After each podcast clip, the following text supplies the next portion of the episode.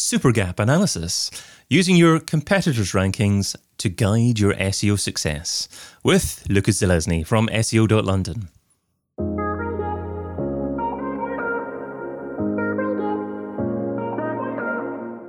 Brought to you by Majestic, I'm David Bain, and this is SEO in 2022.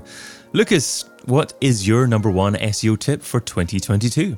My number one tip for 2022 is so-called super gap analysis.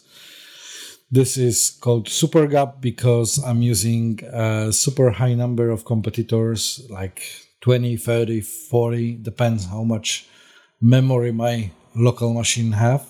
And I'm using uh, Excel, obviously, and I'm using um, the data source like SEMrush, for example, uh, where I'm exporting uh, positions, the rankings of the competitors, and I am trying to build a matrix of all the keywords that competitors simultaneously ranking and my client is not.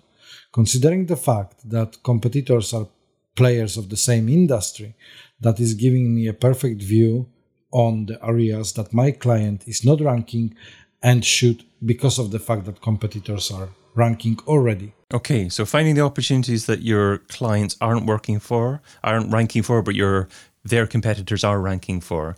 So h- how do you get started with that? Do you have to define a list of keyword phrases to begin with? Very often when my clients are onboarding, then I am sending them a form, a Typeform where they can add their what they who, whoever they consider a competitor so they can add this some people are able to give me like 10 20 because they know a lot about the industry they are operating in for years some other people may struggle then i am using some metrics to find the most similar websites to the uh, client one. And the third scenario is that the client website is so new that doesn't give me any signals.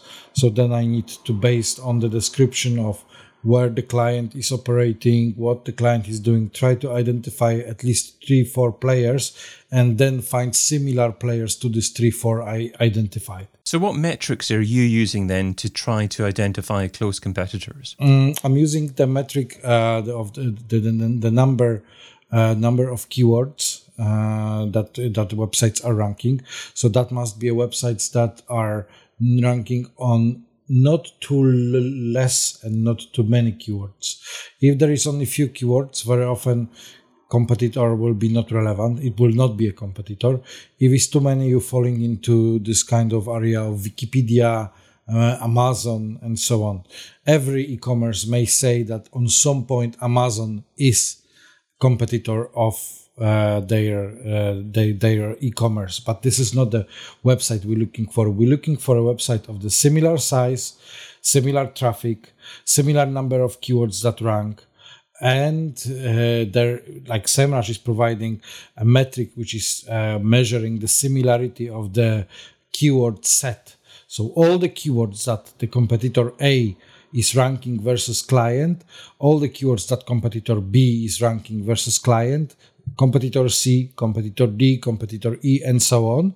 And then we can see what is the similarity level. So the, the higher similarity level, that's better as long as the other metrics also follow this range that I said. Okay. Um, so I was thinking one question would be how do you actually ensure that um, you don't get recommendations that are irrelevant for your client. So perhaps your client's competitor is in a different line of business as well as being the core similar business that your client is in. Um, if that's the case, they would be ranking for other keyword phrases as well as the keyword phrases that are relevant for your client. So, how do you make sure that you don't end up recommending for your client to rank for keyword phrases that are irrelevant for their business? That's a very good question. So, uh, first of all, the super gap outcome of the super gap is just a final suggestion that needs to be digested by in-house team or the business owner or someone else. And the, the, the example you gave uh, is sometimes happen not man, not often but sometimes uh, that let's say you have an accountant uh, that is helping mo- most of the time is helping uh, to deal with uh, self-assessment to self-employed people. That's mainly what they're doing. But it would be difficult to find another competitors who are doing only that kind of activity. Competitors will be doing that kind of activity plus VAT return or plus uh, shares uh, or plus some something else. But we know about that. We know that there are other areas which are not interested to my customer, to my client. And when the gap analysis is prepared, and considering the fact that we have a lots of competitors, so that the, the data set is very heavy, we can then exclude all these areas. And this is the moment when I'm working with client. He's then saying, like, yeah, yeah, but VAT. I was like, no problem. Turn off, turn off, turn off, turn off, turn off. Now here is your sweet spot.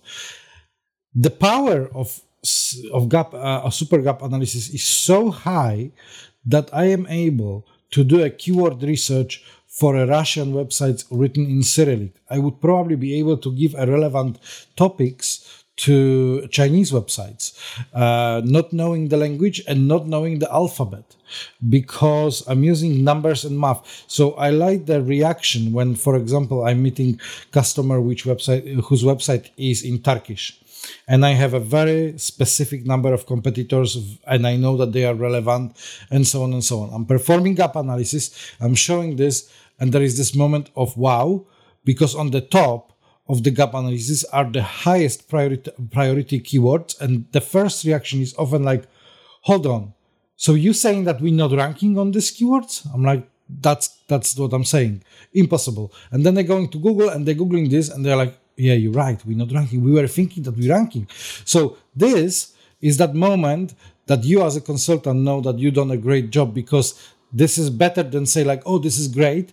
It's their reaction is confirming and assuring you that you done a very relevant research for them. Okay, so is it the case that um, the reason that you're delivering such accurate and um, appropriate information uh, recommendations to your clients is that you're choosing, you're selecting a high number of competitors, at least 20. So, you, uh, have you de- determined that you need to find at least 20, com- 20 competitors in order to deliver the most accurate data to your clients? That's correct. Normally, the software's allowing to go by default to five competitors or maybe eight, and so on and so on.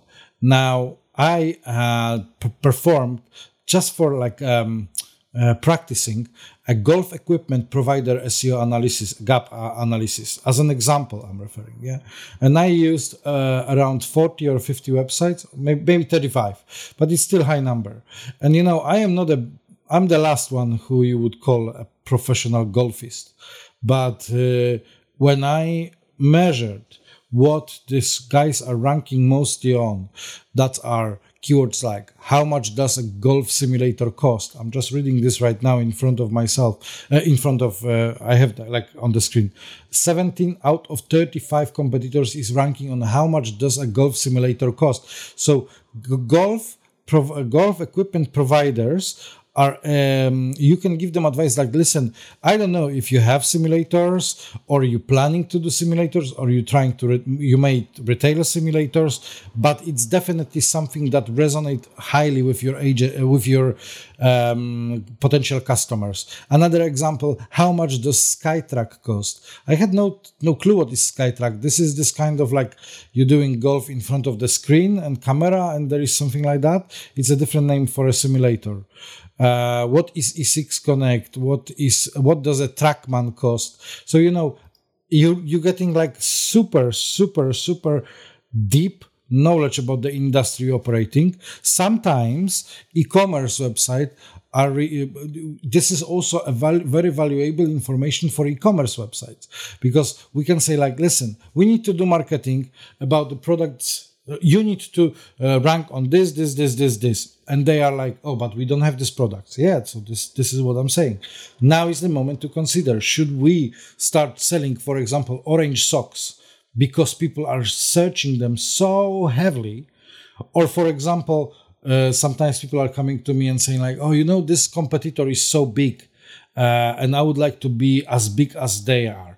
And I'm doing gap analysis. I'm saying, I know why they are so big. They are men's, predominantly men's clothing. But to inflate traffic, they are also doing a lots of women clothing, despite from the fact that it's giving them maybe 5% of the revenue. Do you want to follow this path? If yes, I know what products we need to upload. If not, we can dig deeper. Lovely. Uh, and really nicely explained there.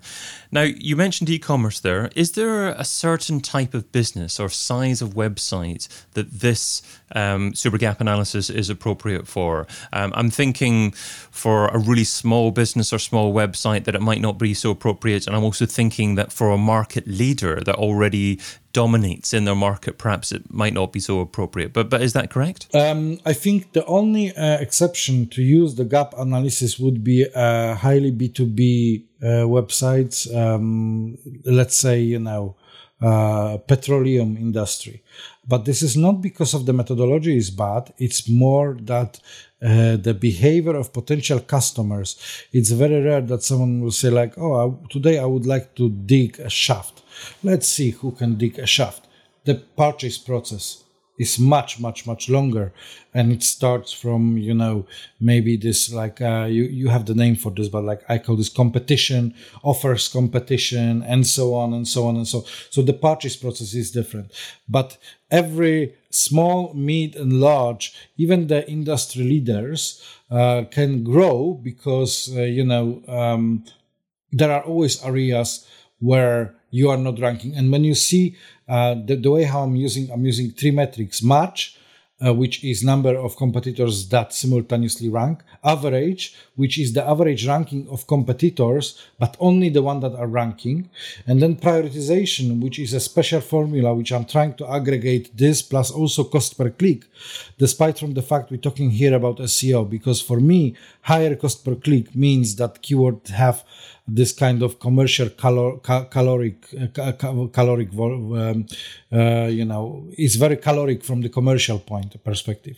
Uh, and when i'm aggregating this i'm then sorting this by match and then immediately by priority. And keywords which are the most uh, visible across competitors are always on the top of the list.